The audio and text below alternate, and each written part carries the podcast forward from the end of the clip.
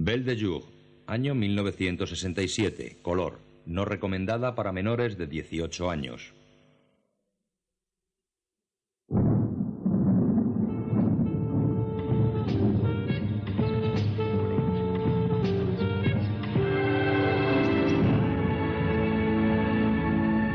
Lumière. Los títulos de crédito aparecen sobre imágenes de una calesa que avanza por un camino de tierra entre árboles y praderas. Es de día. Robert y Raymond Hakim presentan a Catherine Deneuve, Jean Sorel y Michel Piccoli en una película de Luis Buñuel. Belle de Jour. Basada en la novela de Joseph Kessel. Adaptación y diálogos Luis Buñuel y Jean-Claude Carrière. Con Geneviève Page, Pierre Clementi, François Fabian, Macha Meril, Muni, María Latour, Claude Serval, Michel Chagel, Isca Khan, Bernard Mousson, Marcel Sarvey y François Mest. Con Francisco Raval y George Marshall.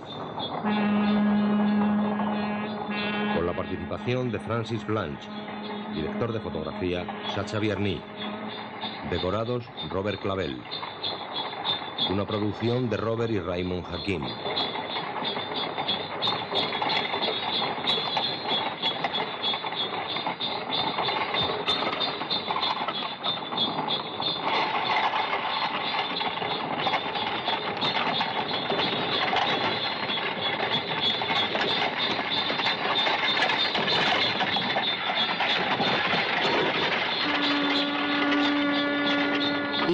Calesa es conducida por dos hombres de mediana edad uniformados con librea, sombreros de copa, botas negras y pantalones blancos. Conducen a una joven pareja. Ella es rubia y guapa, él moreno y atractivo.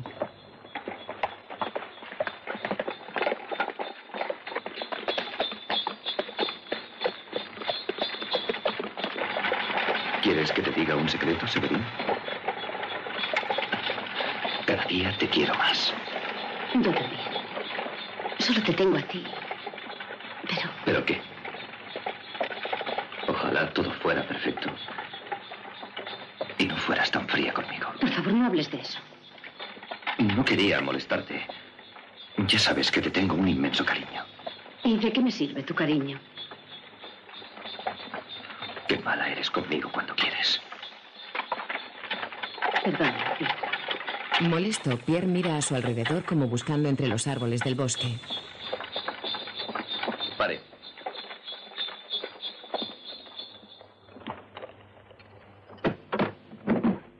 El joven baja y se encara con Severín. Baja. ¿Por qué? ¿Qué te pasa? Te he dicho que bajes. ¿Pero por qué? Vamos, ven. Suéltame. Baja. Suéltame. Baja. Suéltame. Haga lo que les he dicho. Los cocheros bajan. Uno de ellos coge a Severín por los brazos mientras su compañero espera al otro lado de la calesa junto a Pierre. ¿Pero cómo se atreve? Suélteme. ¡Ah! ¡Brutos! Suéltenme. No es culpa mía. Tienes razón. Te lo explicaré todo. Adelante. No tengan reparos en sacudir a esa guarra. Dense prisa. Pierre, también es culpa tuya. Te lo explicaré. Te lo explicaré. Señora, cierre el pico o le parto la cara. Cae por la violencia con que es llevada. La arrastran. ¡Basta! Por favor, diles que me suelten. Camina amordazada tras el joven. Los cocheros la sujetan por detrás. Consigue zafarse de ellos y se quita la mordaza. ¡Socorro! Pierre vuelve a colocarle la mordaza.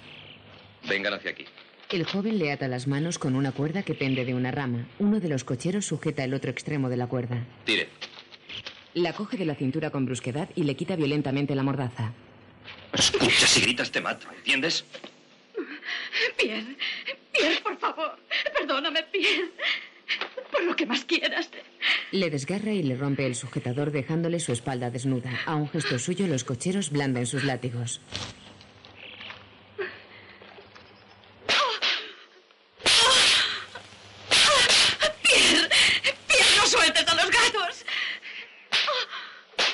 Tranquilo enciende un cigarrillo mientras observa la tortura.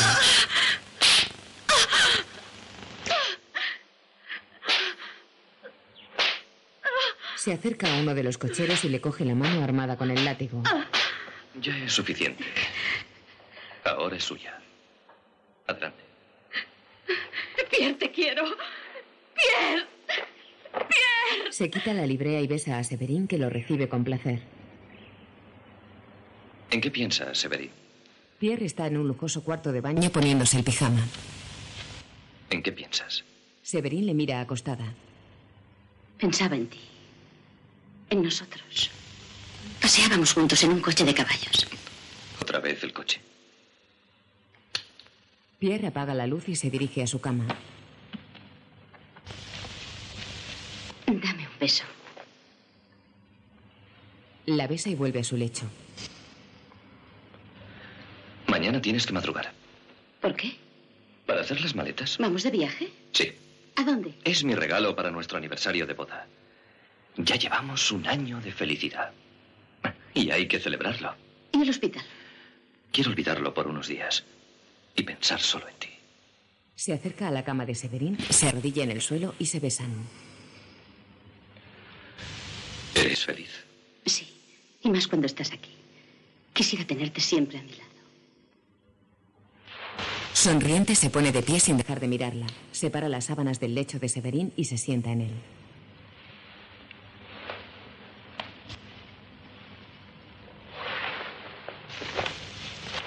No, por favor. Que descanses. Buenas noches. Pierre, serio, la besa en la frente. Apaga una lámpara de la mesilla de noche que hay entre las dos camas y se acuesta en la suya. Pierre, Sí. perdóname. Eres tan bueno, tan comprensivo. Y yo, Déjalo. Duerme. Se da la vuelta. Al día siguiente, en una estación de esquí, Pierre camina entre su esposa y René, una hermosa joven morena. Pierre tropieza. ¿Vendrás a la fiesta del Gran Hotel? No lo sé. Y Son se acuesta muy temprano. Déjale dormir y vente con nosotros. Dicen que esta noche nevará. Preferiría visitar al magnetizador. Dicen que hace milagros. Yo no me dejaría hipnotizar. Un magnetizador no es un hipnotizador, cariño. Provocan la salida del sol. En cambio, los hipnotizadores te hunden en las tinieblas. Bueno, os dejo. Hasta luego. Adiós. Adiós. En un restaurante de montaña con grandes ventanales, René está en una mesa junto a Ison.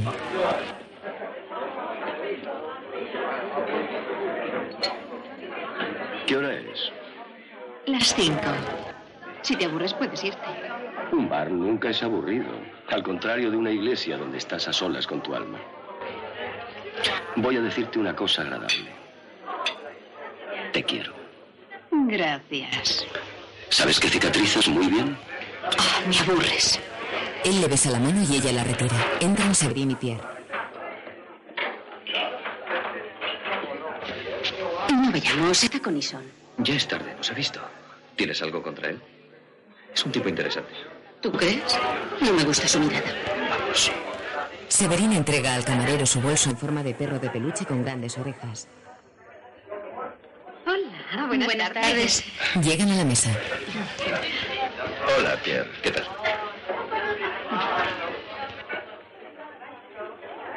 Acabo de veros pasar cogiditos del brazo como dos recién casados. Daba gusto veros. ¿Y no resultaba un poco ridículo? En absoluto resultaba bonito, como algo cotidiano. Y sin embargo tú, Pierre, me haces sentir incómodo, me causas remordimientos. Qué distintos somos los dos. Hombres como tú no se encuentran, te lo aseguro. Hablo en serio. Caramba. Gracias. Dos hermosas jóvenes pasan tras ellos. Una es rubia y la otra morena. Y Son las mira. Vaya, cuánto castigo desperdiciado. ¿Por qué lo dices? ¿Las conoces? No. ¿Es lo único que te interesa? Sí, todo lo demás son tonterías inútiles. Deberías contar tus obsesiones a un especialista. Es rico y ocioso. Son sus dos enfermedades. Y las cacerías. Aparte de eso, siento debilidad por los pobres, los obreros, sin refugio, sin esperanza, sin nada. Eres muy atractiva, Severín. Ahórrate los cumplidos, gracias. Me pides algo imposible. Bueno, os dejo. Llevo tres horas aquí y empiezo a sentir dolor de cabeza. ¿Hace frío? No, no, hace buen tiempo. Saldré a tomar un poco el aire. Hasta luego, René. Hasta luego. Buen paseo. Se va. Me cae bien. Es simpático. Es muy raro. Es peor que eso. Ya en la calle Ison se emboza con la bufanda y se aleja del restaurante.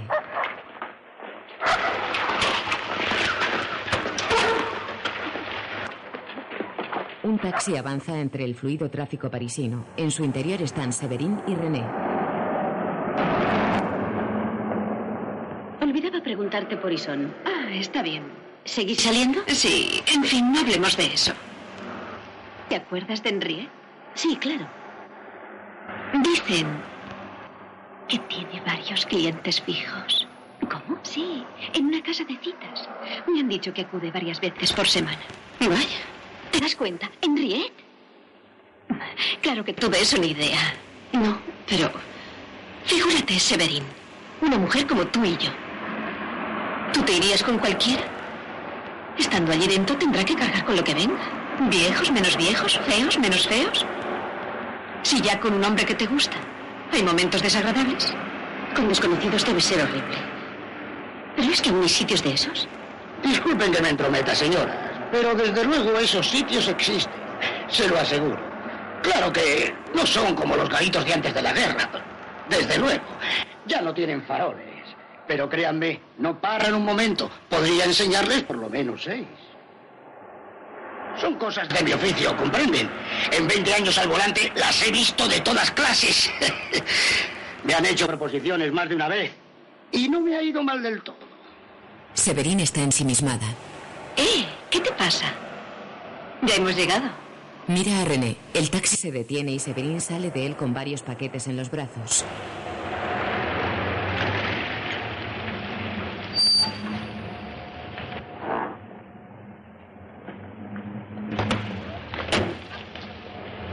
Queda pensativa unos instantes y se encamina hacia un lujoso edificio con balaustradas de piedra, grandes balconadas y enormes ventanales. Entra en su piso.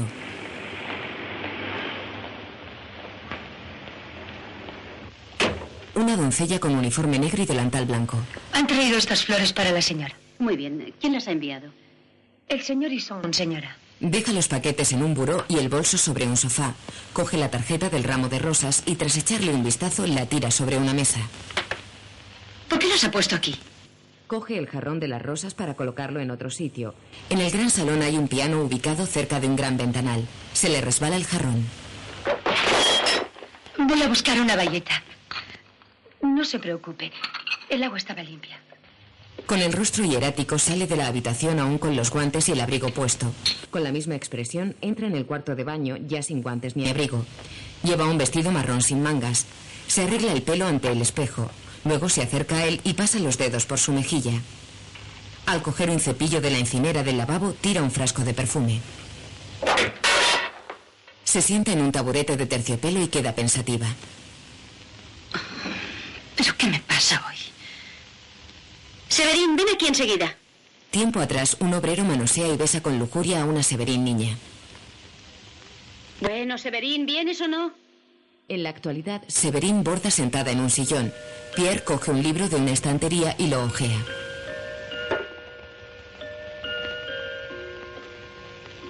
¿Tienes para mucho rato? Termino enseguida. Se sienta ante su mesa de trabajo, coge un cigarrillo del cenicero y fuma sin apartar la mirada del libro. Severín deja su labor y se sienta en otro sillón cerca de Pierre. ¿Puedo hacerte una pregunta tonta? Pues claro.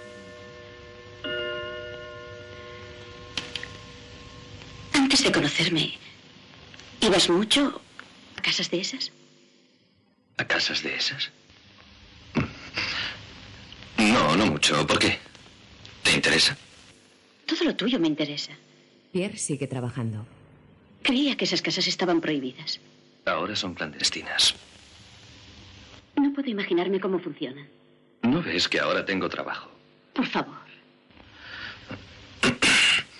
Bueno, entras, allí hay mujeres, eliges una, te encierras media hora con ella y cuando sales estás triste para el resto del día. Pero ya se sabe. Semen retentum venenum est. Calla. Calla, no sigas hablando de eso. Se levanta y se aleja. ¿Pero qué te pasa? Él la sigue. Nunca te había visto así. ¿Qué te ocurre? Nada, que estoy un poco cansada y nerviosa. Ve a descansar. Sí, tienes razón. Se besan. Buenas noches. ¿Quieres que vaya contigo? No, no.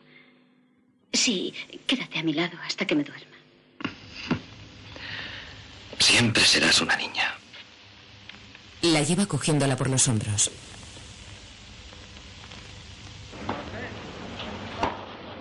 Es de día, el cielo está nublado. Severín, raqueta en mano, toda vestida de blanco y con la característica minifalda de tenista, camina entre las canchas de tenis rodeadas de césped. Sube por unas escaleras. A René. Hoy no tengo el día. Juega por mí, ¿quieres? ¿Ya te vas? No, te espero dentro. Hasta luego. Atraviesa unas puertas de cristal y entra en el salón social del club deportivo. Al fondo hay un bar con algunos parroquianos vestidos de tenis y otros de calle. Se encuentra con una bella y elegante mujer. Hola, ¿qué tal? Bien, ¿y tú? No te veo nunca por aquí. No, es cierto. Hasta la vista. Adiós. Severín queda pensativa. Llega y son.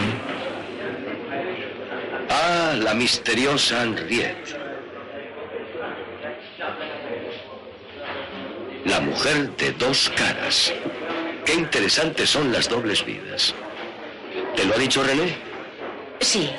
¿Por qué lo hace? Por dinero, simplemente. Casi todas las mujeres que se venden lo hacen solo por dinero. Celebro mucho verte, Severin. No comprendo esa clase de mujeres. Es el oficio más viejo del mundo, aunque hoy día funciona casi siempre por teléfono. Hay pocas mujeres que vayan aún a esas casas. ¿Casas que tú conocerás?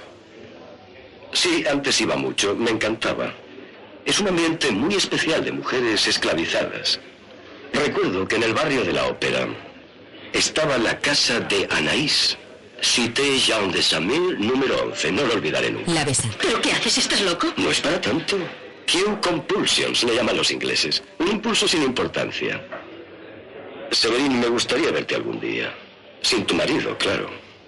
Admiro a Pierre, pero preferiría que no estuviera.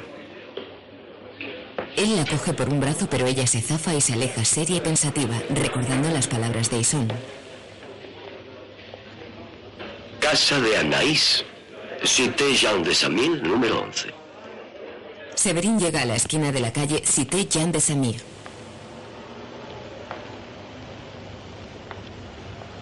Lleva un abrigo negro de corte marinero con doble botonadura plateada, gorro tipo ruso, bolso y zapatos también negros. Se detiene y mira amedrentada hacia uno de los portales de la calle. Sigue su camino bordeando una verja de hierro.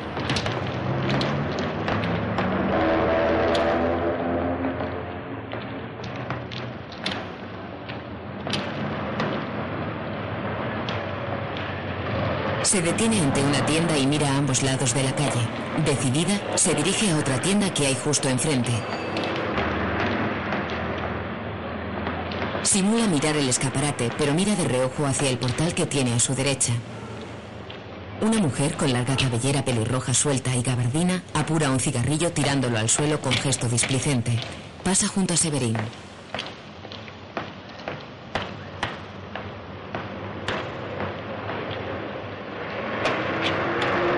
Entra en el número 11 de la calle. Severín se aleja precipitadamente.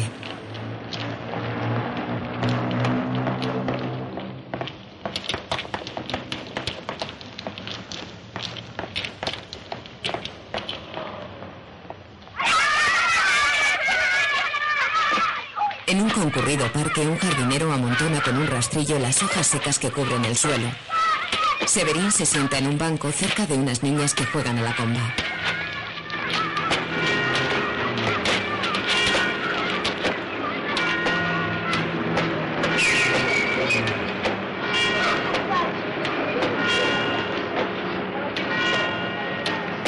Una lágrima con un pañuelo que saca del bolso. Mira la hora y se va con gesto triste. Regresa a la calle Cité Jean de Sagny. Ahora lleva unas gafas oscuras. Se dirige con determinación al portal número 11. Mira a ambos lados y pulsa el botón que abre la puerta. Entra. Sobre el botón hay una placa en la que se lee Madame Anaïs, modas. Sube por unas escaleras alfombradas. Años atrás, un cura da la primera comunión a Severín Niña. Ella, apretando los labios, se niega a recibirla. Corpus Domini Nostri Jesu Christi custodiat animam tuam in vitam aeternam. Amén. Corpus Domini Nostri Jesu Christi custodiat animam tuam in vitam aeternam. Amén. Severín, Severín, ¿qué te pasa?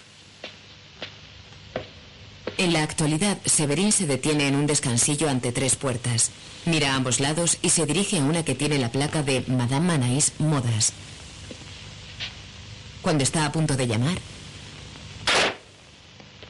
Severín disimula yendo hacia el ascensor mientras una mujer baja por las escaleras. Finalmente se decide a llamar. Al otro lado de la puerta, una mujer de pelo corto con un pitillo en la boca la observa por la mirilla. ¿Qué desea? Quisiera hablar con usted. Pase. Buenos días. Buenos días. ¿Es usted quien se encarga de...? Yo soy Anaís. Quería enterarme, eh, saber si... Entre. Charlaremos tranquilamente. Severín entra seguida por Anaís que la mira de arriba a abajo con mucho interés. Siéntese. ¿Le apetece tomar algo? Eh, no, gracias. ¿Un cigarrillo? Eh, Gracias, no fumo. No tenga miedo. Está usted en su casa. Estaré encantada de ayudarla. Siéntese. Lo hace. Es usted joven y atractiva.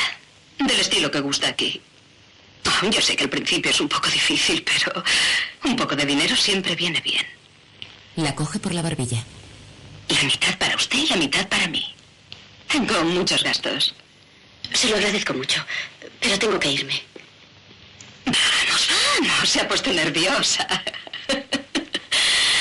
Debe ser la primera vez que trabaja. No es tan horrible como parece, ¿sabe? Sus compañeras aún no han llegado. Va a perder el botón. Tirando de él. ¿Cuándo quiere empezar? No lo sé. ¿Hoy mismo? Bueno, quizás sí. Sería solo por las tardes. A las cinco tengo que irme. Es imprescindible que me vaya.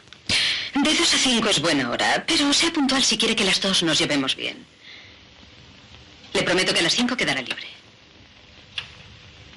Adiós y gracias. Recuerde que le espero esta tarde a las dos.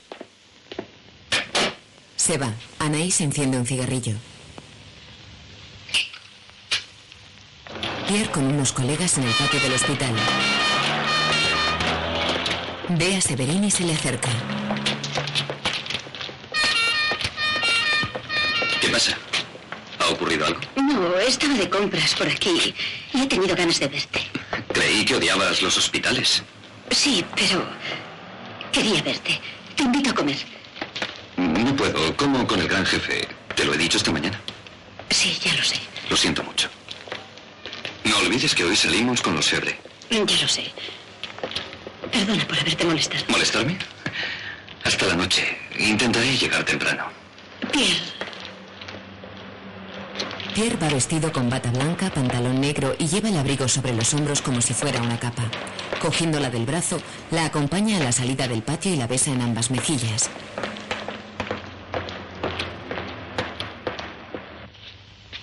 Severín sube muy despacio por las alfombradas escaleras de la casa de Anaís. Lleva unos brillantes zapatos de charol con hebillas plateadas.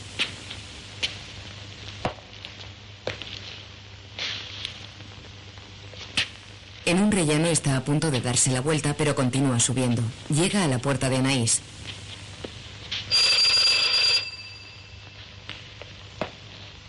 Se quita las gafas oscuras. No creí que viniera. Como esta mañana se ha ido tan bruscamente, me ha parecido asustada. Entre. Entra. Deje aquí sus cosas. En un armario. Ahora verá a sus compañeras. En este momento hay dos, Matilde y Charlotte. Las dos son muy simpáticas. Es que yo solo aguanto la gente bien educada. Y sobre todo con buen humor. Me gusta que se trabaje con alegría.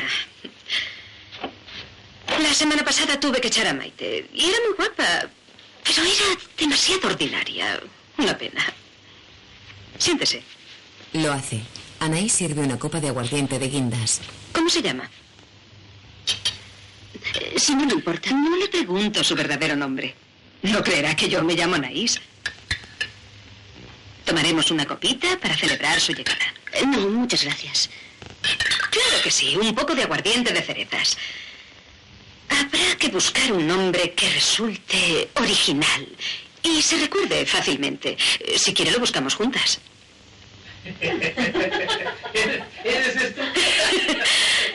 Le llamamos Adolf. Es uno de nuestros mejores clientes.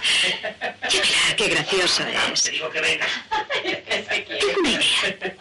¿Y si la llamáramos Belle de Jour? ¿Belle de Jour? ¿Como solo vendrá de día? Bueno, si le parece. La veo un poco nerviosa. Cálmese. A las cinco podrá irse, no se preocupe. ¿Es que alguien la estará esperando? ¿Algún amigo? ¿Un marido? Si no quiere, no me cuente nada. Deme un beso. Anaís se lo da en la boca. Por lo visto tienen sed. Espérenme, vuelvo enseguida.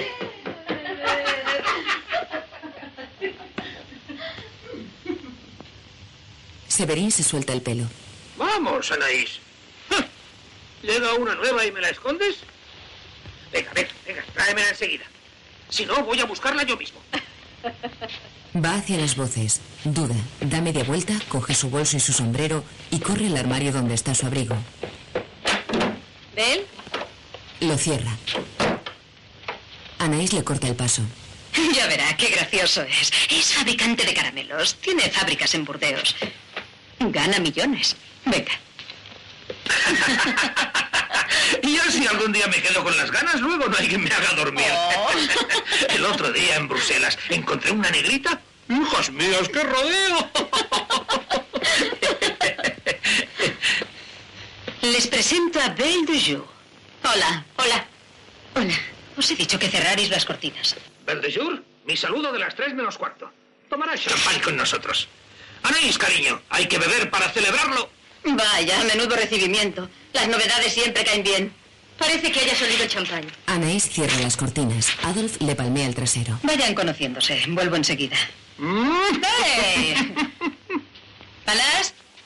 Vaya mujer. Desde luego no tiene desperdicio. Olvídala, es demasiado decente. Precisamente por eso, nena. Vaya un caso. No cambiará nunca. Es increíble. A Severín. Qué bonito. Pero es mejor un traje que se quite con rapidez. ¿Verdad que sí? Oh, no, ni hablar. Yo la encuentro estupenda con ese traje. Le da mucha clase. Como a mí me gusta. Hace mucho que me debes un regalo. Quisiera una cosa así. Oh, yo no soy Rothschild, chata. Oh. Qué pena. Qué buen corte tiene. ¿Has visto el acabado? Es estupendo. Bueno, cuando hay dinero es fácil ser elegante. Y la clase. La clase no se compra. Aquí está el champán. ¡Bravo! Ha llegado el carburante. Estaba seco. Bien. Aquí se encontrará. No, deja. Esto es cosa de ¿Está hombres. contenta? No sabes que soy el campeón mundial No del descorche. Es un especialista. Menuda práctica. Me gusta el jamón. Y. Me gusta el mañana he ido de compras, no he podido. Mañana me sin falta. hoy quería ver rubias y pero- las morenas. Bueno, ya está. No está muy frío, pero ¿qué le vamos a hacer? A menos de 8 grados el champán es una tienda. Lo siento, si lo hubiera sabido hubiera metido la botella en la nevera. Ah, sabías muy bien que vendría. Sí, pero no esperaba a Belle de Jour. Venga, a la salud más importante de todas. La mía. Y por Belle de Jour. Un poco de paciencia. Mm, Está bueno, pero un poco caliente. Ah, Matilda, es verdad. Te había traído un regalito. Casi me olvidaba. Saca un paquete de su chaqueta. Ven, ¿Qué es? ábrelo y verás. El paquete contiene un frasco con dos serpentinas que salen disparadas al ser abierto. Gracias.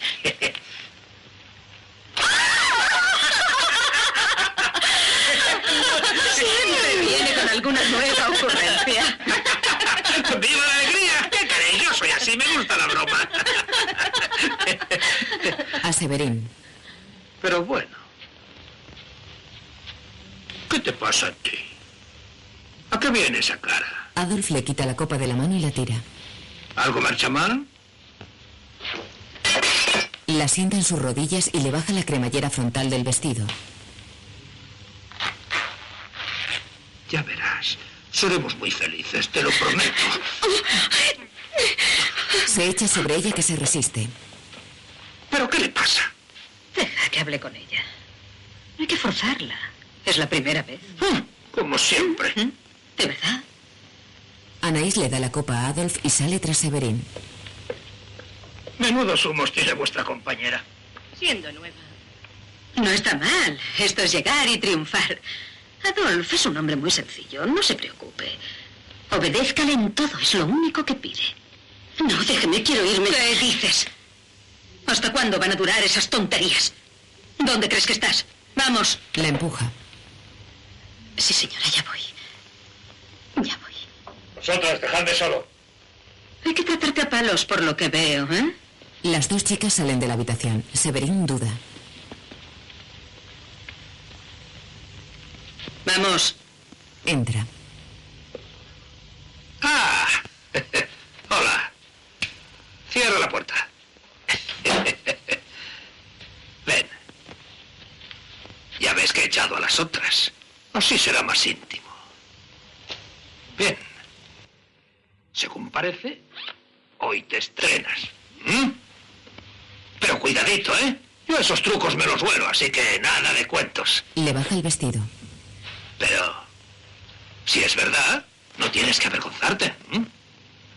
No irás a decirme que a tu edad aún eres virgen. Pero eso lo veremos enseguida. Se resiste. Pero bueno, ¿es que te doy miedo? ¿Es que no te gusta mi cara? Pues tendrás que acostumbrarte, guapa. Trata de huir. Ah, no, eso no. Ahora no te largas así como así. Pero bueno, ¿quién te crees que eres? ¡Pedazo de zorra! Primero me excitas y luego me dejas plantado. Los remilgos tienen gracia un rato, pero luego hartan. La echa sobre la cama y ella se queda inmóvil. Bien. Eso es. Así me gusta. Entonces, lo que quieres es mano dura, ¿eh? La besa con violencia, mientras en la salita J de Trébol. Mm, J de Trébol. Es justo la carta que necesitaba. Ah. Vaya, se lo toma con calma. Es normal. se acabó. Ah, qué suerte.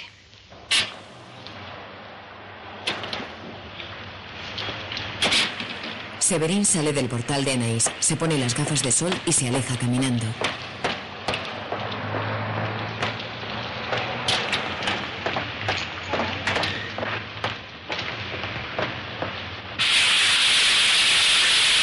Ya en su casa se ducha tras un cristal esmerilado.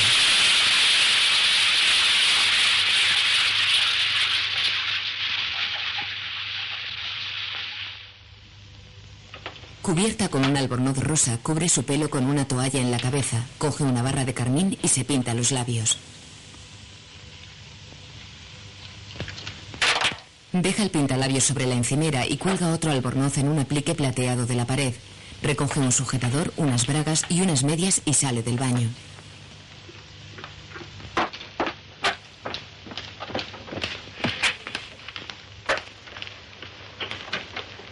El salón tira su ropa interior a la chimenea.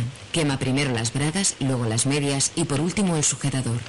En ese momento oye la puerta y sale precipitadamente del salón. Entra en el dormitorio, apaga las luces y se mete rápidamente en la cama aún cubierta con el albornoz y la toalla. ¿Severín? ¿Dónde estás? ¿Ya estás lista? Ah, estás aquí. ¿Qué te pasa? ¿Te encuentras mal? ¿Estás enferma? Pierre le toma el pulso y le toca la frente. No parece que tengas fiebre. ¿Quieres que llame a alguien? No, no es nada. Solo dormía. Me duele la cabeza, no sé por qué. He tomado un baño caliente. Mañana estaré bien. ¿Qué hora es? Es tarde. Llamaré a los Febré para que no nos esperen. ¿Por qué no vas tú? No, ni hablar. Prefiero quedarme. Además, tengo trabajo atrasado. La besa en la frente. Buenas noches, que descanses. Ella ha cerrado los ojos. Pierre sale de la habitación. Severín abre los ojos y se acaricia la frente con ambas manos.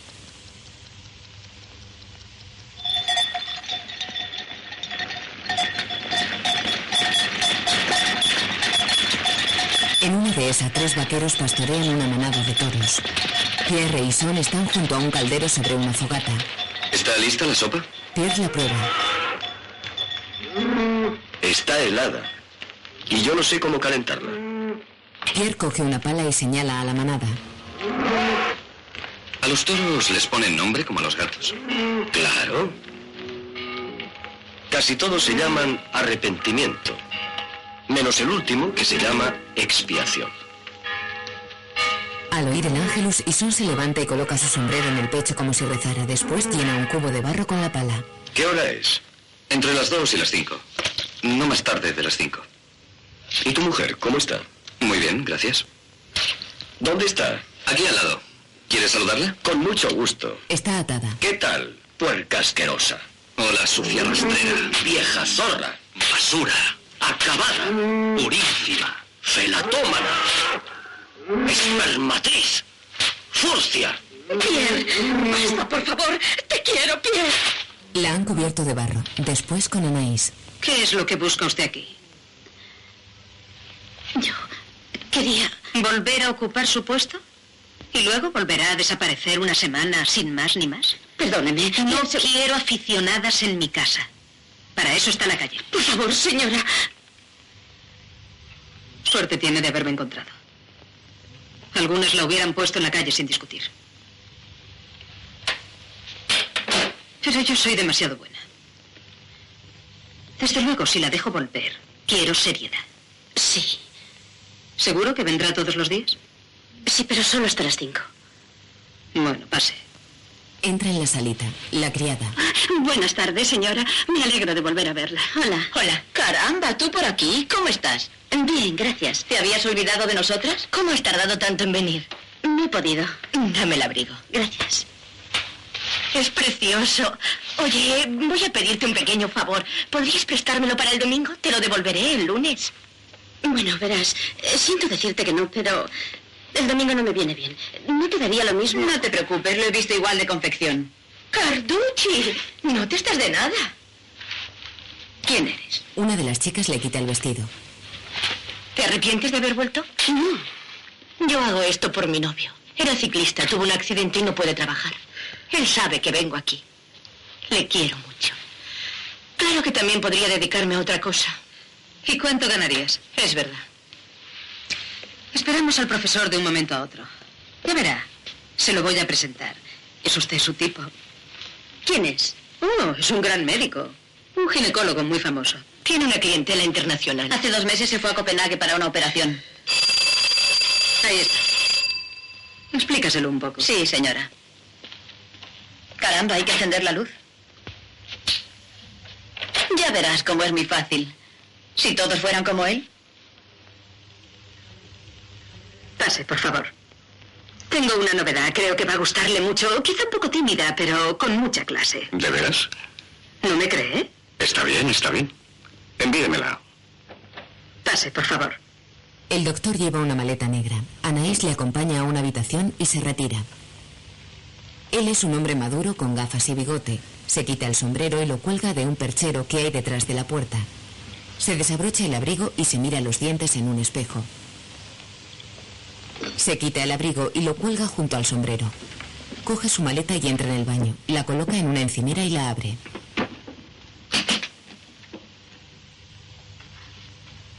Saca una gorra de plato y tras sacudirla con delicado ademán, se la prueba. Contempla su imagen en el espejo, retoca sus gafas, se quita la gorra, la mira y con gesto de disgusto la tira fuera de la maleta.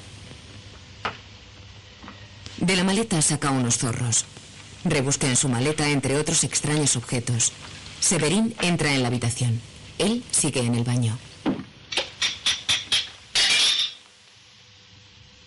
Al oír los ruidos, Severín se asoma con precaución a la entornada puerta del baño. Se quita una ligera bata quedando en ropa interior. Después se despoja del sujetador. Cuando va a quitarse las bragas, el doctor sale del baño con uniforme de mayordomo. ¿Pero qué hace? Bueno, yo creía... ¿No se lo han explicado? Vamos, vístase. Vuelve a entrar en el baño y Severín se pone la bata.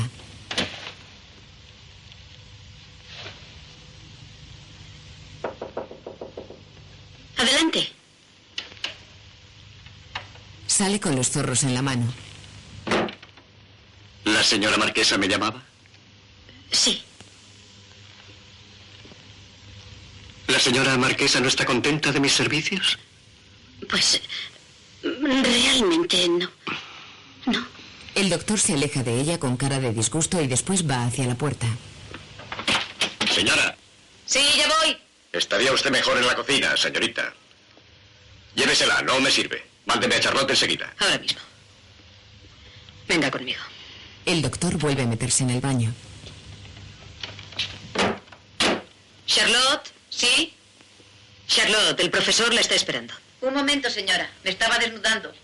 Pase aquí. Tampoco es tan difícil. Entran en una habitación.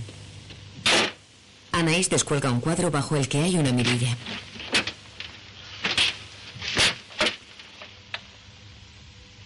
Acérquese. Severín se acerca a la mirilla. Y fíjese bien cómo lo hace Charlotte. Y sobre todo no haga ruido. Anaís sale y Severín se queda pegada a la mirilla. Charlotte entra en la habitación del doctor mayordomo. Viste una desabillé negra. Adelante. El doc sale con los zorros en la mano.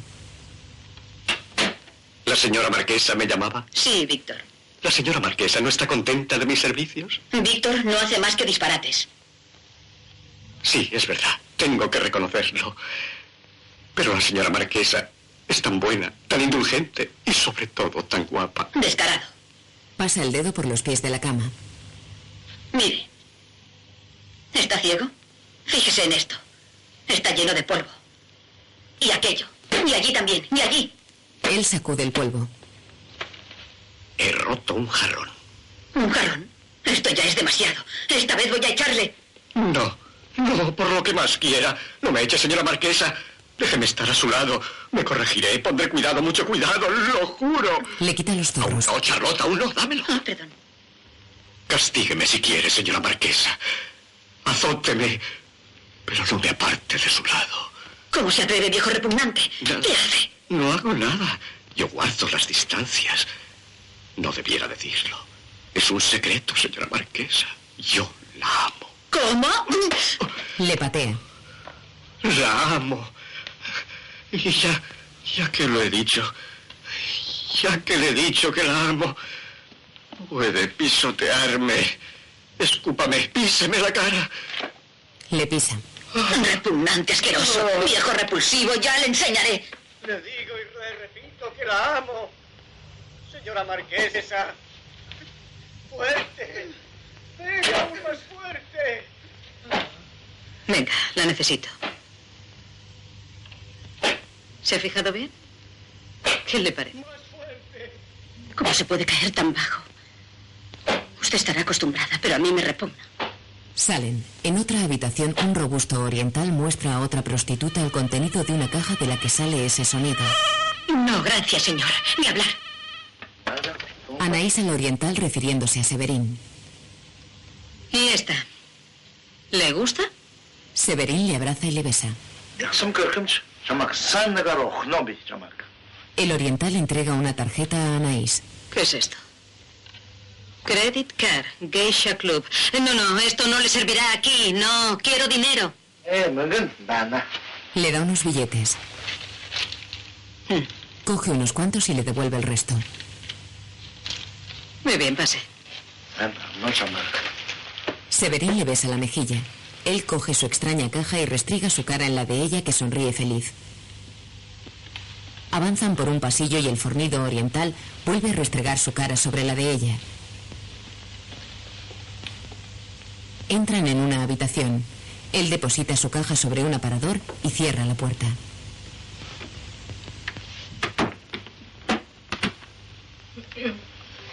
Echa el pestillo y se desviste.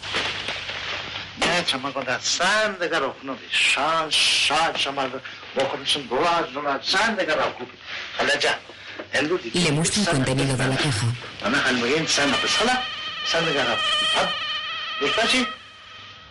No miedo, no miedo. Sen mokorum için, halledeceğim ablacığım. Dikkat, sen de kadar kuş halledeceğim. Abı, abı, abı. Sen çamaz. Le impide quitarse el sostén y le pide las bragas. Ga, ga, ga, ga, ga, ga, ga, ga. Ingana, şavran tal. Ella se las entrega. Extiende los brazos haciendo sonar un cascabel que tiene en la mano.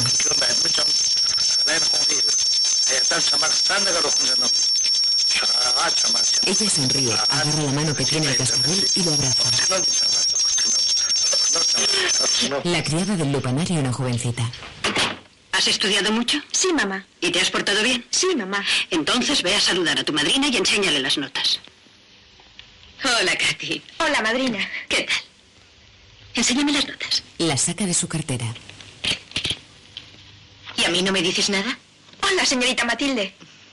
Hola, guapa. ¿Quieres ir a la feria el domingo? Sí. ¿Estás contenta? Sí. Siete en historia, nueve en lectura. Muy bien.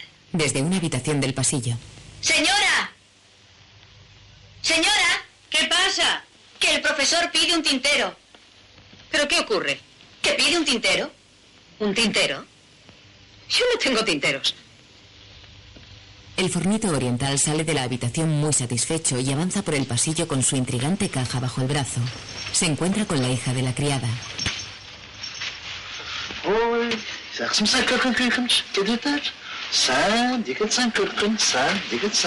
Él le acaricia la cara. La madre la aparta y abre la puerta de la calle. El hombre se va. Y ahora sube corriendo a hacer los deberes. Sí, mamá.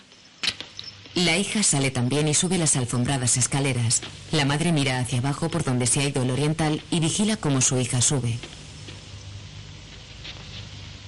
En la habitación donde estaba el oriental, la criada recoge una toalla del suelo manchada de sangre.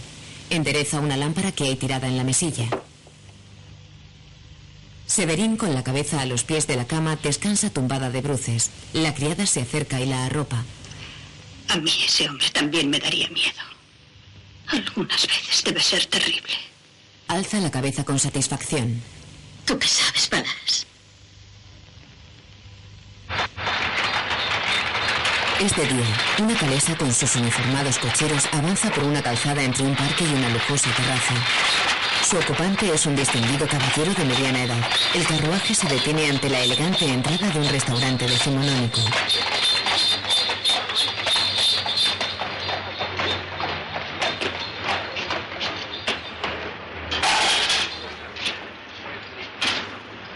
Caballero desciende y avanza entre las mesas de la terraza pobladas de glamurosos parroquianos, entre los que se encuentra el propio Buñuel.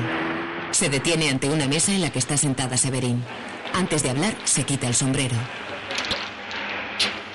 ¿Me permite, señorita? Desde luego. Gracias.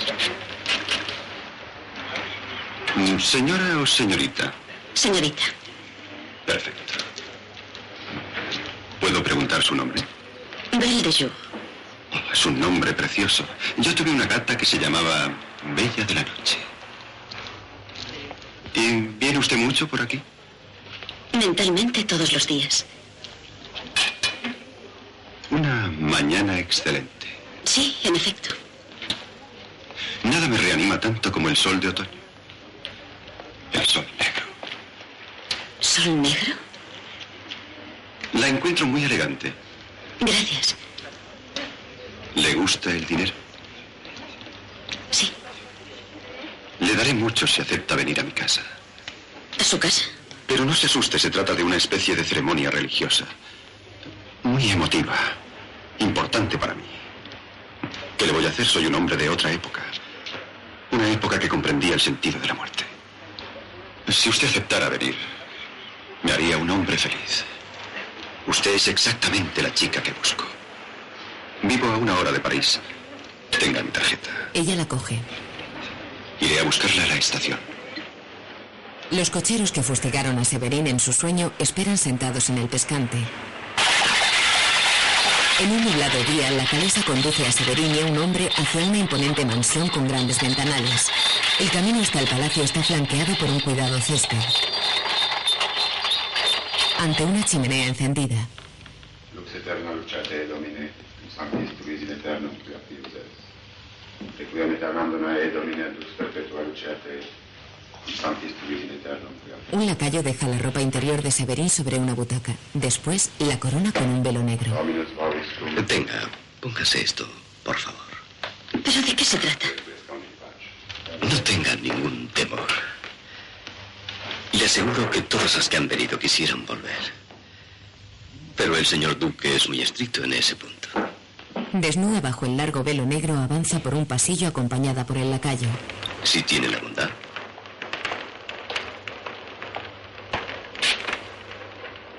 Por aquí. Una corona de flores blancas ciñe el transparente velo negro a su cabeza. Severín y el lacayo atraviesan varias salas lujosamente decoradas con ángeles de mármol y grandes jarrones. La luz de la luna azulea el cuerpo de Severín resaltando su desnudez bajo el velo. El duque entra en una sala.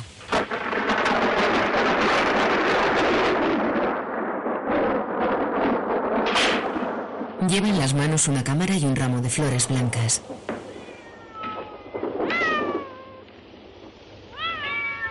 Severín yace en un ataúd. El duque se acerca, se quita el monóculo y deposita el ramo sobre ella.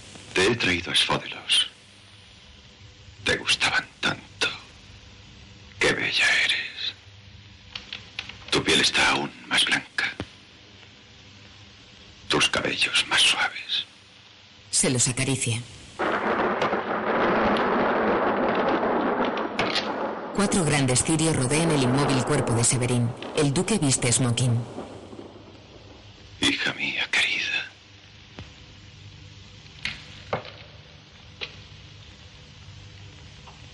Tu cara está fría.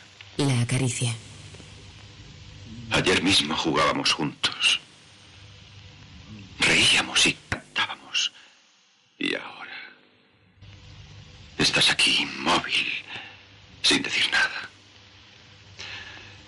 Espero que me hayas perdonado. Pero no fue culpa mía. Te quería demasiado. Señor Duque, ¿hago entrar a los gatos? ¡Al diablo con los gatos! Recomponiéndose. Estamos solos. Las puertas están cerradas.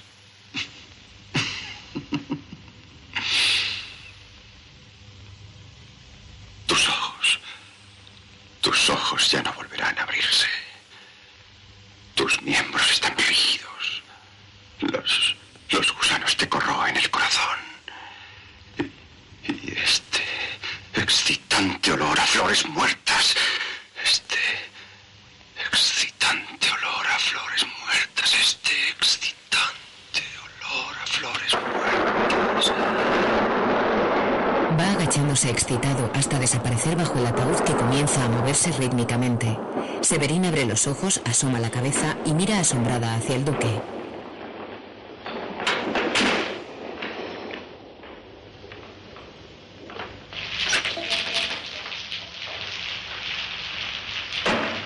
El lacayo y Severín ya vestida. ¿Aún no se ha ido? Aquí está esperando. Es que llueve. ¿Y qué? ¿Quiere largarse de una vez? ¡Vamos, fuera!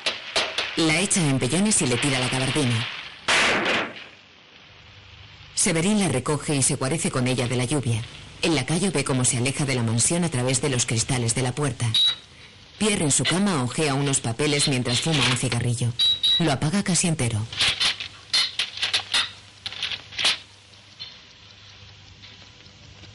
¿Te falta mucho? Enseguida estoy. Severín sale del baño en camisón. Se sienta en su cama y se cruza de brazos mirando sonriente a su marido.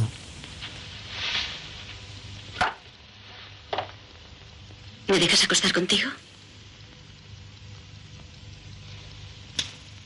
Apaga la luz de la mesilla y se mete en la cama de Pierre apoyando la cabeza y la mano en su pecho. Él sonríe feliz. que siento es que no vengas más a menudo por ti misma. Ya vendré, Pierre. Dame tiempo. Tengo la sensación de, de obligarte a hacer algo. No, no lo creas. Cada vez me apetece más estar contigo. Ya no me das miedo. Me parece que te comprendo mejor, que estamos más cerca. Cada día te quiero un poco más. Se besan con ternura. La criada de Severín, con uniforme azul claro, abre la puerta de la calle. Muy buenos días. Buenos días, señor. ¿Está la señora en casa? ¿De parte de quién, por favor? Del señor Ison. El señor Ison desea ver a la señora. Ison comienza a quitarse el abrigo. Dígale que no estoy. Se lo vuelve a poner, se coloca la bufanda y recoge los guantes que había dejado en una consola de mármol. Adiós, buenos días y gracias. Severín en la penumbra de la salita lee un periódico con aspecto aburrido, mira a la puerta y se queda pensativa. Y Son y Severín en el restaurante de la estación de esquí junto a Pierre y René. Qué atractiva eres, Severín. Francamente, me apetece escribir una carta. Con mucho gusto. ¿Estarás dispuesta? Hay demasiada gente. Mejor aún. Tendré que darte un recibo sin falta. Eso espero. Y Son rompe una botella. ¿Con esto? Sí. Ambos se meten debajo de la mesa ante la inquieta mirada de Pierre. La mesa se mueve. ¿Qué es lo que hacen? Nada, se divierten. Echa un vistazo. No, cuéntamelo tú. René se asoma. Él coge un sobrecito. ¿Y luego? Oh, contiene semillas de asfóbelo. Sí. Ya sé de qué se trata. En la calle, un hombre con gabardina y sombrero se dirige a un vendedor de periódicos. ¡Eh, chico! Compra uno y mientras lo lee entra en un inmueble. En el rellano, al pie de una imponente escalera de mármol con barandilla de hierro forjado, está un atractivo joven con abrigo de cuero negro y bastón. Entra un cobrador con gorra de plato y cartera de piel.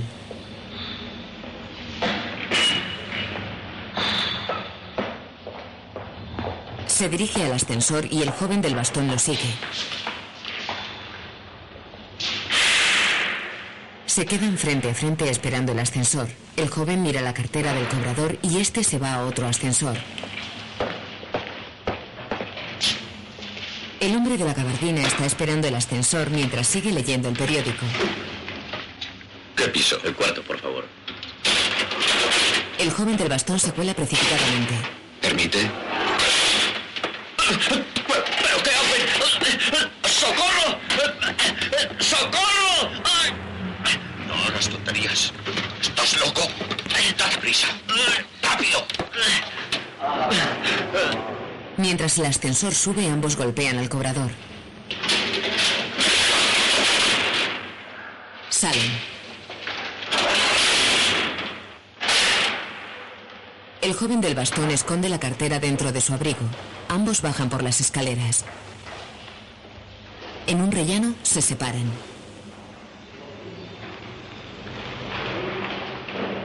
El joven sale a la calle. El hombre de la gabardina sale después y toma otra dirección.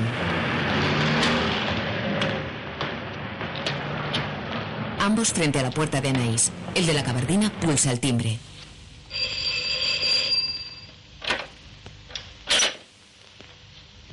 Caramba, Hipólito.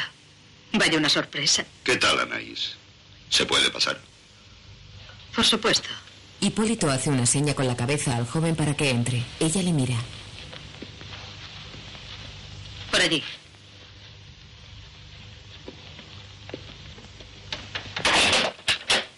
Las prostitutas están en la salita. Severín fuma un cigarrillo.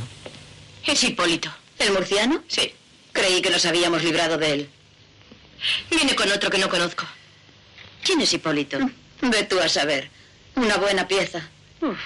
Cuando tiene dinero lo gasta a manos llenas. Y cuando está sin blanca hay que hacérselo gratis. Venid aquí, chicas. Las tres. Salen. Hipólito fuma un puro. La criada está recogiendo. Cuando pasa junto a él, Hipólito la agarra de un brazo. Eh, ¿cómo está la pequeña? Bien, señor. ¿Ya se le puede dar un beso? No lo sé, señor. Tiene que terminar sus estudios. Oh, formidable. Le da un billete que ella recoge seria. Entran las prostitutas. No se quejará. Hola. Hola. ¿Qué tal, Hipólito? Hola, Hipólito. Buen ganado. ¿Qué le parecen? ¿Qué tal? Muy bien. ¿Y usted? Vamos tirando, gracias. Hace meses que no le veíamos por aquí. Le echábamos de menos. ¿Ah, sí? ¿Dónde estaba? Estaba de viaje. En Nueva York. Business. Pon tres botellas de champaña a enfriar. Y del bueno. Hmm, el mejor. Hipólito llama a una. Se sienta en su pierna. De París al cielo. Fuera de aquí lo que más encontramos a faltar es el champán y las nenitas cachondas como tú. Otra le acaricia la oreja. Os he traído a este. Es un amigo. Habrá que tratarle bien. Eso, por supuesto. La que está en la pierna le besa. Hipólito, cuando estemos a solas le contaré un chiste que le encantará. No soy curioso, chata. Ah, usted se lo pierde. Calla. Vete. Pesas mucho. Vaya. Y tú también. Me haces cosquillas. Ah. Acércate tú, la nueva.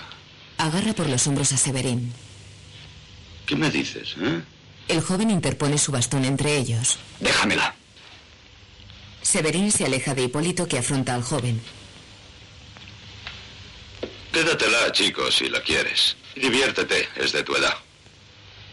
El joven va hacia Severín y ya en la puerta se da la vuelta. Gracias.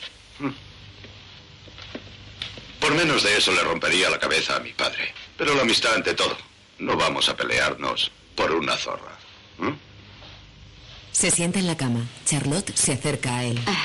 Oiga, ¿es muy tímido su amigo? Eh, no es que sea tímido. El champán está frío. ¿Les apetece? Sí. Todos salen. Hipólito palmea el trasero de Charlotte. Ya. ¿Cómo te llamas? Belle de Jour. ¿Qué más?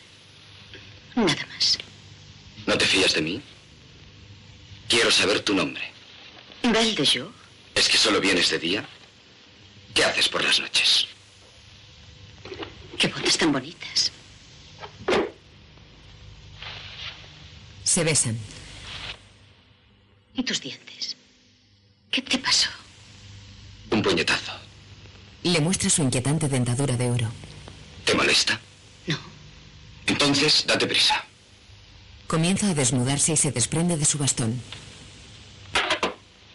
¿Qué edad tienes? 23 años.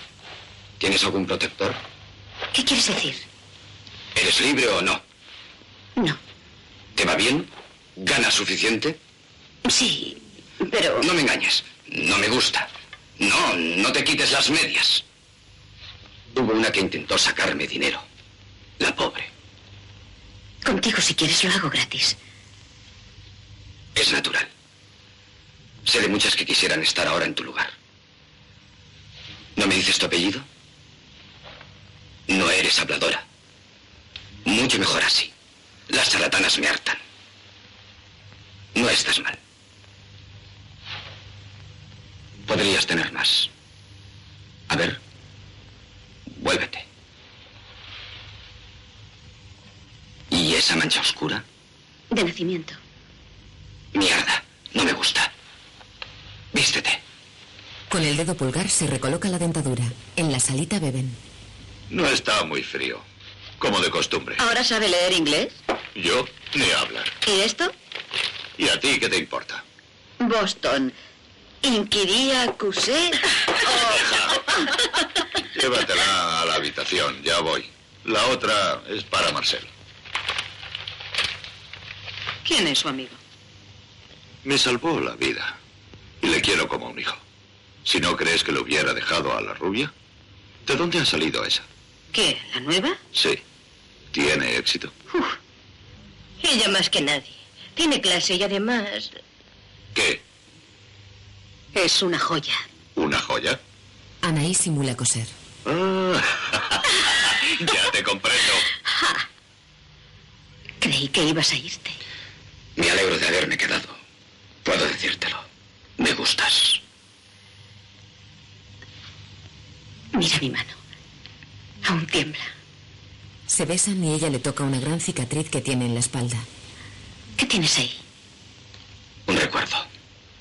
¿Una cuchillada? Puede ser. ¿Por qué vienes aquí? No me hagas preguntas.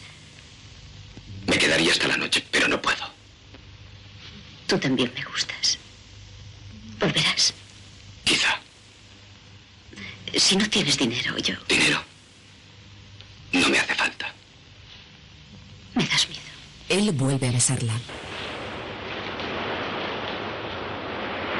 En una playa desierta, Pierre pasea con un cigarrillo en la boca y abrigado con una pelliza. Severín, con un grueso abrigo negro de piel, está sentada en un tronco seco jugando con un palo en la arena. Pierre se acerca a ella y ligeramente irado tira el cigarrillo con fuerza. ¿Ves cómo te aburres? No es que me aburra, tengo ganas de volver a París. Es distinto. Ya sabes que puedes contármelo todo. Y me ocultas algo. Si me dijeras lo que te preocupa, quizá pudiera ayudarte. Pero decirte que Que quieres a alguien, Severin. alguien que no eres tú. Sí. Tú sabes que es imposible. Ella tira el palo y se levanta. Te propuse estas vacaciones para saber si algo te retenía en París. Y no me equivocaba, puesto que quieres volver. Pero sobre todo te noto tan... tan distante. Nunca te he sentido cerca de mí. Perdóname. Habrá sido culpa mía. ¿Y a pesar de eso no puedo quererte? Supongo que sí. Se oyen los pensamientos de Severín mientras pasea por la playa. No sé cómo explicártelo. Hay tantas cosas que ni yo misma entiendo, cariño. Cosas que me atañen. Lo que siento por él no tiene nada que ver con el placer. Está muy por encima. Y no te pido que me creas. Pero jamás me he sentido más cerca de ti. ¿Quieres volver a París? Pierre, te aseguro que no me aburro contigo. Si quieres nos quedamos otra semana. No, nos iremos mañana. Además tengo trabajo. Cogidos del brazo caminan hacia un coche. Severín se adelanta desprendiéndose del brazo de Pierre. Este aminora un poco la marcha y la sigue a corta distancia. Ella se sube las solapas de su abrigo de piel. Marcel e Hipólito en la mesa de un bar. Hasta pronto. ¿Algún problema, Marcel? Los he visto cabezones, pero como tú, ninguno. Ah, déjame en paz. Te comportas como un imbécil, no como un hombre. Dos hombres se acercan a su mesa. Hola. Uno de ellos se sienta. Hipólito deja sitio al otro. El jueves os estuvimos esperando. ¿Y qué? La próxima vez no esperaremos, ¿entendido? Pues hoy por poco no venimos. ¿Ah, sí? Creemos que ya está bien de juegos. Empezáis a hartarnos tú y tu niñato. Se. Nada de broncas con estos cerdos. ¡Leche! Eh, señores, si quieren pelearse, salgan a la calle. Y tú a callar. La cocaína, sabemos que la llevas encima. Hipólito coge la cocaína guardándosela en el bolsillo. Ya podéis iros.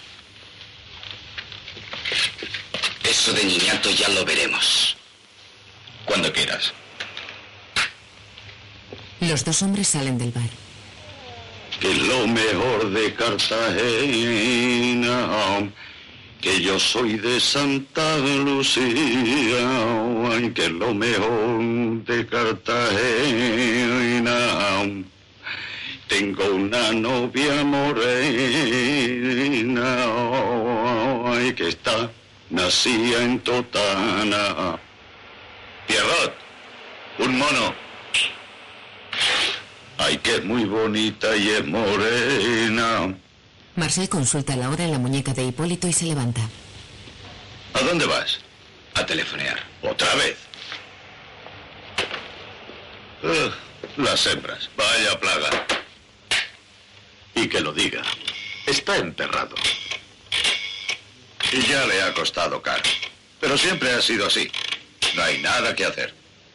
Anaís, soy Marcel. ¿Novedades? ¿Desde cuándo? ¿De verdad? Ahora voy. Marcel coge su bastón y sonríe eufórico. En casa de Anaís. Llevó a su padre a las espaldas, de cinco letras. La segunda es una N. Eneas. Acaba con S. Ah, Es verdad, salen mucho los crucigramas. Bel, ya está aquí otra vez. Sale. Anaís parece preocupada. Marcel en una habitación mira por la ventana mientras se monda los dientes de oro. Entra Severín. ¿Qué tal? ¿Cómo estás? Marcel se acerca despacio a ella. Cierra la puerta de una patada. ¿Dónde has estado? ¿Por qué te fuiste? Tuve que ausentarme de París por unos días. Ya te explicaré. Yo también te daré una explicación. Y te dejaré mi firma. Marcel se quita amenazante su grueso cinturón. La mira muy serio con el cinturón en las manos. Se acerca a ella. No me toques. Levanta el cinturón. ¡En la cara no! Si me pegas me iré y no volverás a verme. Por esta vez pase. Disgustado, se dirige a un cuadro acristalado que hay en la pared.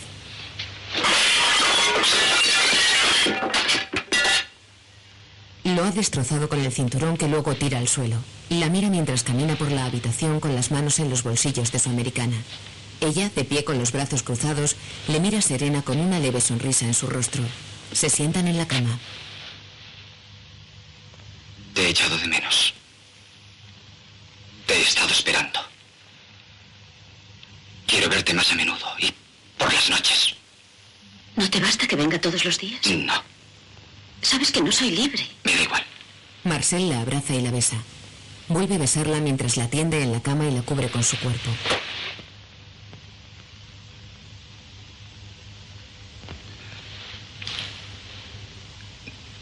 No entiendo nada. Pareces estar bien conmigo. Es cierto. Pero eso no basta. ¿Quieres al otro? ¿Y por qué vienes aquí? No lo sé. Son dos cosas distintas.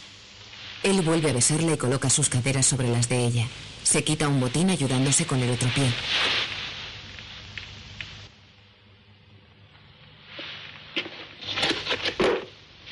Deja al descubierto un gran agujero en el talón de su calcetín. Con este pie acaricia la pantorrilla de Severín. Pierre y Severín en el patio del hospital.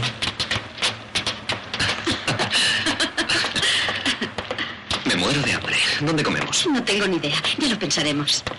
No tardaré mucho. Volveré a las tres. Muy bien. ¿Cómo has cambiado? No te conozco.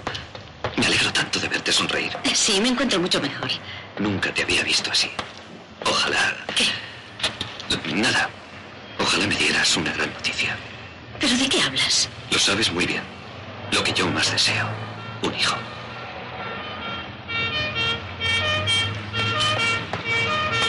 Ella baja la cabeza y ambos salen a la calle. En la puerta del hospital hay una silla de ruedas. Pierre se para y se queda absorto contemplándola. Severín, que ha seguido andando, vuelve sobre sus pasos. ¿Qué miras? Nada. Esta silla me ha intrigado. No sé por qué, es muy raro. No tiene nada de raro. En efecto, tienes razón. Ambos se meten en el coche, pero Pierre no deja de mirar la silla. Severín conduce. En casa de Naís, Un resucitado, ya no le conozco. ¿Nos tenía olvidadas, ingrato? Hace un siglo que no venía. Pero usted está como siempre. Primera puerta a la derecha. Anaís entra en la salita donde están las chicas. Venid, chicas. Ha vuelto un viejo amigo. ¿Vamos? Andando. Moveos un poco. Vamos, si estáis muy guapas. La criada hace la cama. ¿Me tomas el pelo? No, señor. Me acuerdo muy bien del señor y hasta algunas veces sueño con usted. Eso ya me gusta menos. Le ofrece dinero. Oh, no, señor. Sí, vamos, hazme el favor. Gracias, señor. Lo coge y se retira. Las chicas entran. ¿Qué tal, señoras? Siéntense, por favor. Gracias, señor. Le presento a Matilde, Charlotte y Belle de Jour. Belle de Jour. Qué original. ¿Le apetece tomar algo fresco? Más tarde, más tarde. Severín mira asombrada a Ison. Todo sigue igual en su casa. El buen recibimiento de siempre. Las mismas cortinas. Las huele. ¿Qué fue de aquella domadora que estaba aquí? ¿Quién? Ah, no supe nada más de ella. ¿La calefacción está al máximo? Mm. Usted tampoco ha cambiado. Vaya, el sillón Se sienta en él. aún se mueve. El perfume tan especial de siempre. Sigo fiel al jazmín. Supongo que podrá dedicarnos un momento. Toda mi vida. Tengo mucho tiempo libre. Bien. Quisiera quedarme a solas con Belle de Jour. Las chicas se van. Severín intenta salir también, pero Anaís se interpone. No, no quiero quedarme. Oh, qué bien eso ahora. Usted se queda. Oh, es encantadora. Aunque a veces un poco nerviosa. Anaís sale. Estarás contento. No dirás que me has encontrado aquí por casualidad. Te equivocas. Es culpa tuya. Tú me diste esta dirección. Te aseguro que te equivocas. Si te acercas, gritaré y llamaré a la gente. Me tiraré por la ventana. Y Son, que se ha levantado del sillón, comprueba con ambas manos la dureza de la cama. ¿Es tu cama? Me das asco, ya te lo dije. Sí, es mi cama. ¿Quieres saber algo más? A ti te gusta que te humillen. A mí no. No le digas nada, Pierre. Pierre, cada vez le admiro más. Por favor, no le digas nada. Al menos tú intenta comprenderme. Estoy perdida. Todo ocurre aunque no quiera y no puedo evitarlo ni resistir. Sé que algún día tendré que pagar todo lo que he hecho. Pero sin esto no podría vivir. Vamos, haz lo que quieras conmigo. Ahora no, por supuesto. ¿Sabes? Lo que más me atraía de ti era precisamente tu virtud. Eras una mujer intocable. Ahora no es lo mismo. Yo aún tengo mis principios. Pero no diré nada a Pierre, desde luego. Aunque tengo amigos que estarán encantados de saber que estás aquí. Perdona que no me anime. Es que no me apetece. Otro día, quizá. ¿Quién sabe? No quiero hacerte perder el tiempo. Recoge su abrigo y deja unos billetes sobre una mesita. Ella se derrumba en el sillón. No es para ti. Cómprale chocolatinas a Pierre de mi parte. Adiós. Severín se queda sola.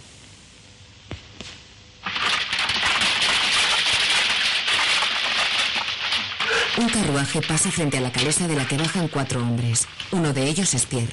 Todos van vestidos de negro con levita y sombreros de copa.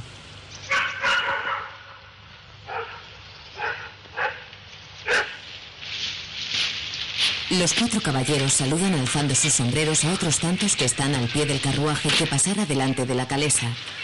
Entre ellos está Ison. Un hombre carga una pistola de duelo. Sobre una sábana extendida en la hierba, otro coloca útiles de cirujano. ¿Preparados? ¡Adelante! Pierre e Ison, espalda con espalda a la orden, dan cinco pasos al frente. ¿Listos? Alzan sus pistolas.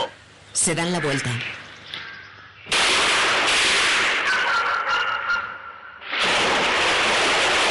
Severín, vestida de rojo en medio de un bosque, está atada con una liana a un árbol cubierto por la hierba.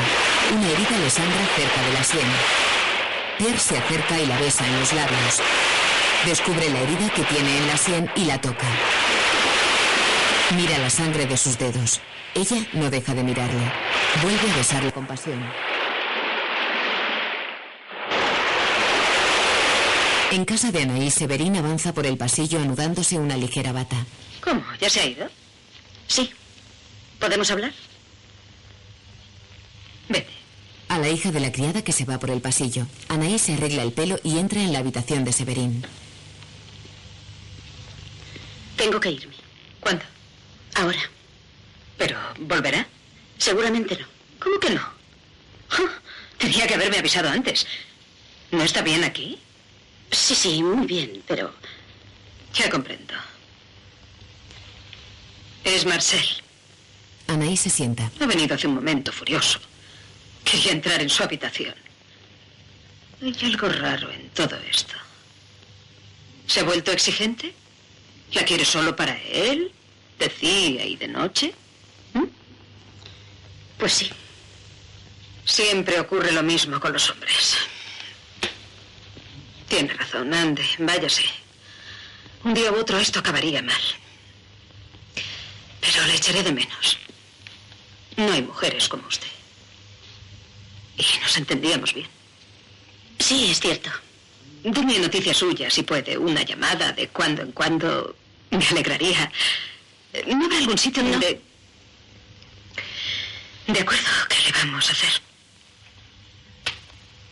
Severín tira el cigarrillo al suelo, coge por la cintura a Anaís e intenta besarla en los labios. Anaís aparta la cara y Severín la besa en el cuello. Anaís queda sola y triste en la habitación.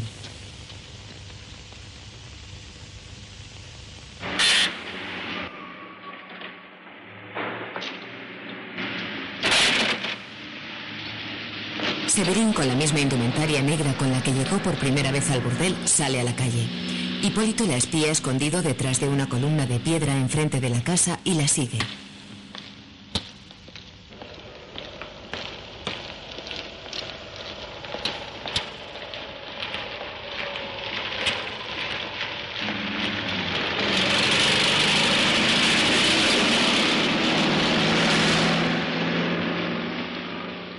Severín, ya en su casa, coge un sifón y un vaso. Tras sentarse en el sofá, los coloca encima de la mesita.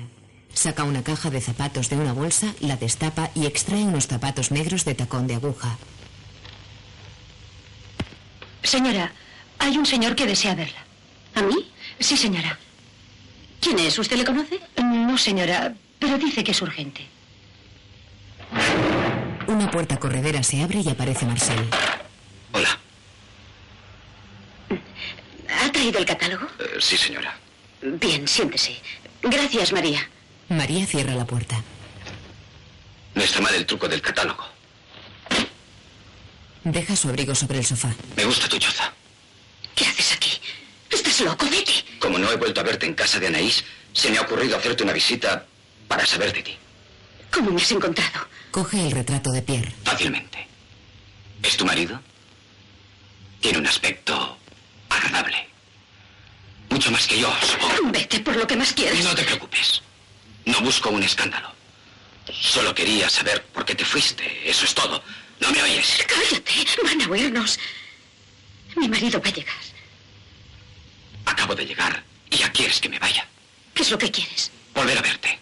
No, es imposible. Ya te lo he dicho. No volveré allí nunca más. Él se dirige al sofá, se detiene y se vuelve. Te doy tres días. Búscate alguna excusa. Te esperaré en el Hotel Dubois, calle Fromantin, y pasarás allí conmigo toda la noche. Es imposible. Marcel se sienta ante la inquieta mirada de ella. Muy bien. Voy a esperarle. Tengo muchas cosas que contarle. No, no lo harás. Sí. Yo no hubiera querido, pero ya que me obligas. Quizás sea lo mejor. Yo también pensaba contárselo. ¿De veras? Igual lo hubiese sabido. Un amigo nuestro me descubrió. Así podré desahogarme. Estupendo. Le esperaremos. Y le contaremos la historia dos veces. No me importa. Se sirve una bebida tranquilamente mientras ella pasea nerviosa por la habitación con los brazos cruzados. Vete, por favor. Está a punto de llegar. Se arrodilla ante él. Marcel la mira, deja el vaso sobre la mesa y se levanta. Agarra a Severín por una mano y la incorpora. Ella le besa.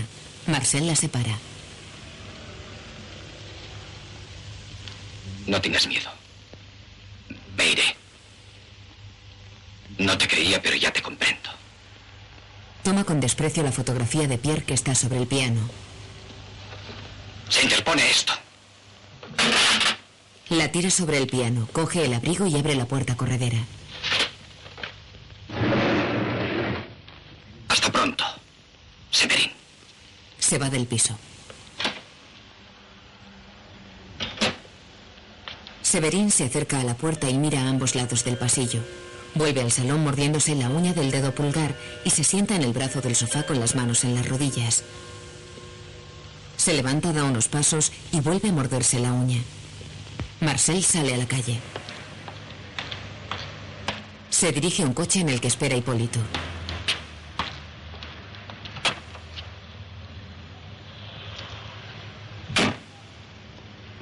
¿La has visto?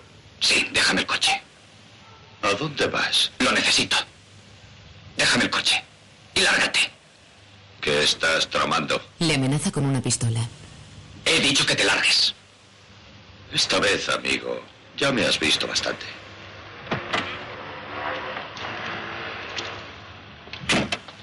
Ya solo, Marcel deja la pistola y apoya la cabeza en las manos que sostienen el bastón.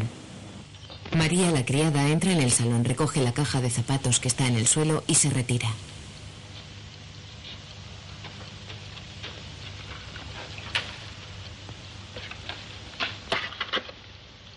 La foto de Pierre sigue tirada sobre el piano. Severín, que estaba tumbada en el sofá, se incorpora y se dirige al balcón.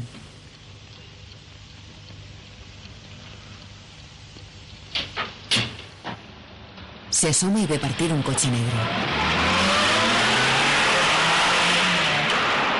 Un hombre está tendido en el suelo. Varios viandantes se acercan a él. En el coche, Marcel conduce a toda velocidad.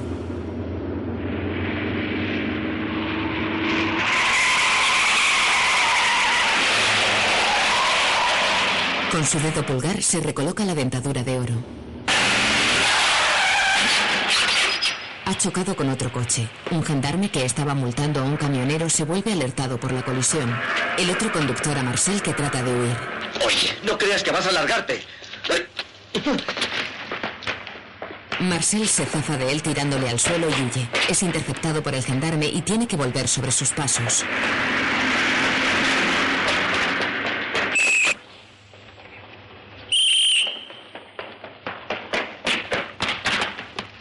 Marcel se esconde tras una esquina y saca su pistola. El gendarme se esconde tras un coche y dispara a Marcel. Marcel se para. Apunta al gendarme, pero se ha quedado sin balas. Un disparo alcanza a Marcel en el estómago y cae al suelo.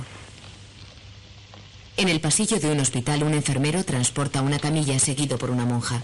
Se cruza con ellos un grupo de médicos. Estos se paran. ¿Alguna novedad? El asesino ha muerto y la policía está desconcertada. ¿Se ha equivocado de víctima o estaba loco? ¿Le han identificado? Sí, era un delincuente común y no ha sido su primer asesinato. Qué extraño. ¿Y Sevitsi cómo está? Aún no sabemos nada. Su mujer está esperando. El hombre que hace las preguntas asiente con la cabeza. Es el único que no lleva bata blanca. Viste traje negro y corbata gris. El grupo pasa por diversas salas atravesando puertas de plástico transparente y flexible que se comban a su paso. Severín al hombre de negro. ¿Cómo está? Aún es pronto, pero le respondo de su vida. Tranquilícese. ¿Puedo verle? No, lo siento, pero aún sigue en coma. Quizás mañana. Debería irse a casa, señora Serici, y tratar de descansar. La tendremos al corriente hora por hora, se lo prometo. Gracias. No se preocupe. René que está junto a Severín. Ven, te acompañaré. Vamos. Ambas salen del hospital cruzándose con una enfermera.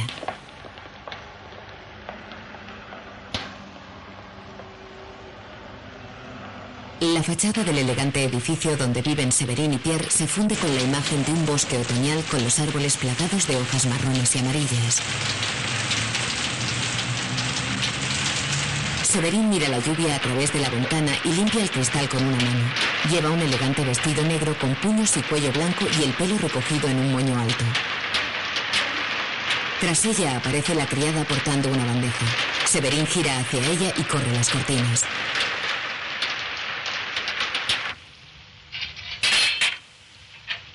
La criada posa la bandeja en una camarera. Entre las dos aderezan su contenido.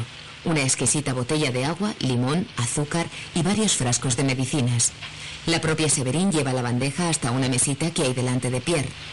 Está sentado en una silla de ruedas, con las manos sobre una manta que le cubre las rodillas y lleva gafas de sol negras. He mandado a María a buscar los periódicos. Te leeré los artículos más interesantes. María es un encanto, muy dispuesta. Te quiere mucho. Severín coloca al inerte Pierre una almohada tras la nuca. Todo el mundo pregunta por ti.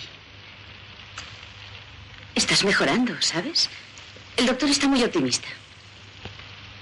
No te das cuenta, pero mejoras muy deprisa. Sobre todo la vista. Es curioso, desde que... que tú tuviste el accidente. Ya no sueño. Borda mientras habla. Ya es la hora. Voy a darte las gotas. Las vierte en una copa de cristal con agua y remueve el contenido.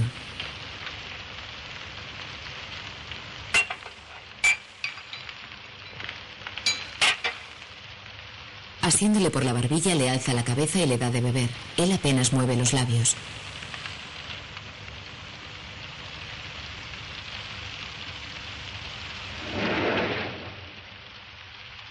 El señor Ison, señora. Desea ver al señor. Severín, preocupada, sigue dándole de beber. Ya voy. Deja la copa sobre la chimenea y sale. Llega a otra salita. Hola, Severin. Siento mucho molestarte. ¿Quieres ver a Pierre? Sí, un momento. Es que aún no puede hablar, ¿sabes? Sí, lo sé. Siento no haber podido venir antes. Ya sabes cómo le aprecio, pero estaba de viaje. Me encanta tu vestido. Pareces una colegiala precoz.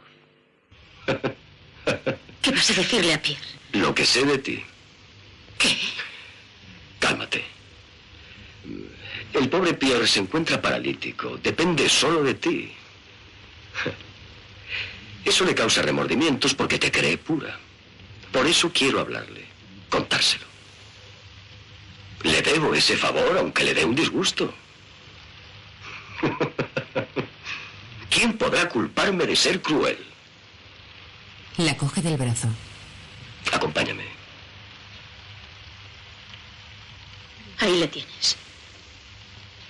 Y Son se dirige hacia la puerta tras la que se encuentra Pierre. ¿Quieres asistir a nuestra conversación? Ella ni siquiera le mira.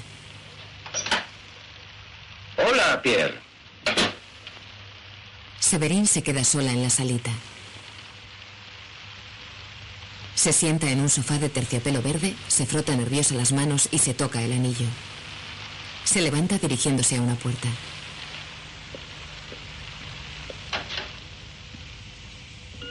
Sale al recibidor, camina por el alfombrado suelo. Posa su mano en el mármol de la consola, luego acaricia el borde de la misma. Sigue caminando y se para ante una puerta de cristal esmerilado. La puerta corredera se abre y sale Ison.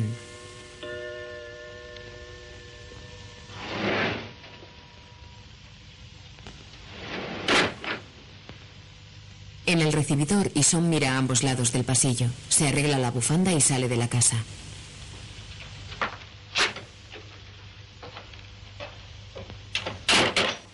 Severín, muy despacio, entra en la habitación donde Pierre continúa inmóvil en su silla de ruedas. Se parece mucho a aquella que le llamara la atención a la puerta del hospital. El rostro del hombre con las gafas de sol todavía puestas no transmite ninguna emoción. Severín lo observa atentamente con los labios entreabiertos. Se acerca a él rodeándolo con mucho sigilo.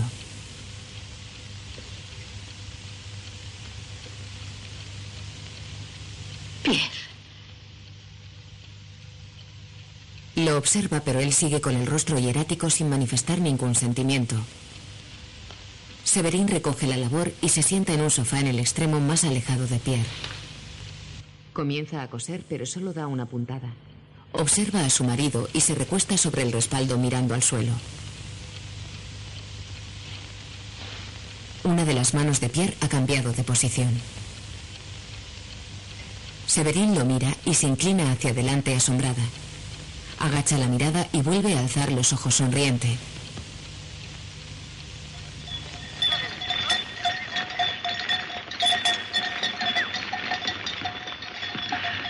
¿En qué piensas, Severin? Pensaba en ti, Pierre. Tengo sed. Pierre, que se ha quitado las gafas, se quita la manta de las piernas y se levanta. Se acerca a la camarera y se sirve una copa.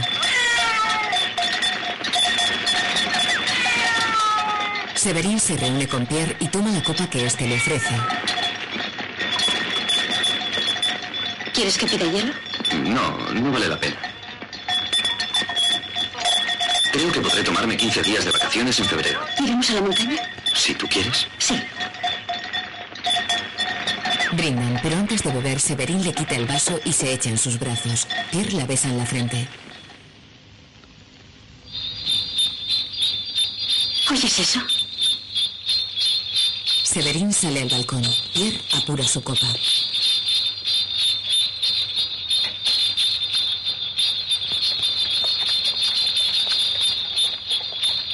Severín mira por el balcón sonriente. La calesa con los dos lacayos uniformados avanza sobre un camino plagado de hojas secas y bordeado por árboles desnudos. La calesa no lleva pasajeros.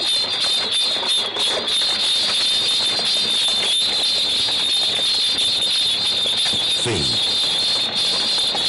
Guión de audiodescripción en sistema UDESC, escrito por Charo Soria y José Chavarría.